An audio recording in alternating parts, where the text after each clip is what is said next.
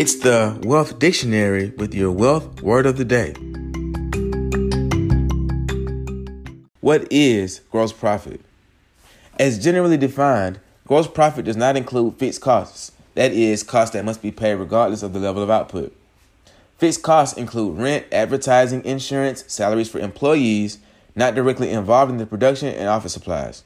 However, it should be noted that a portion of the fixed cost is assigned to each unit of production under absorption costing, which is required for external reporting under the generally accepted accounting principles, GAAP. For example, if a factory produces 10,000 widgets in a given period and the company pays 30,000 in rent for the building, a cost of $3 would be attributed to each widget under absorption costing. Gross profit shouldn't be confused with operating profit, also known as earnings before interest and tax. EBIT, which is the company's profit before interest and taxes are factored in.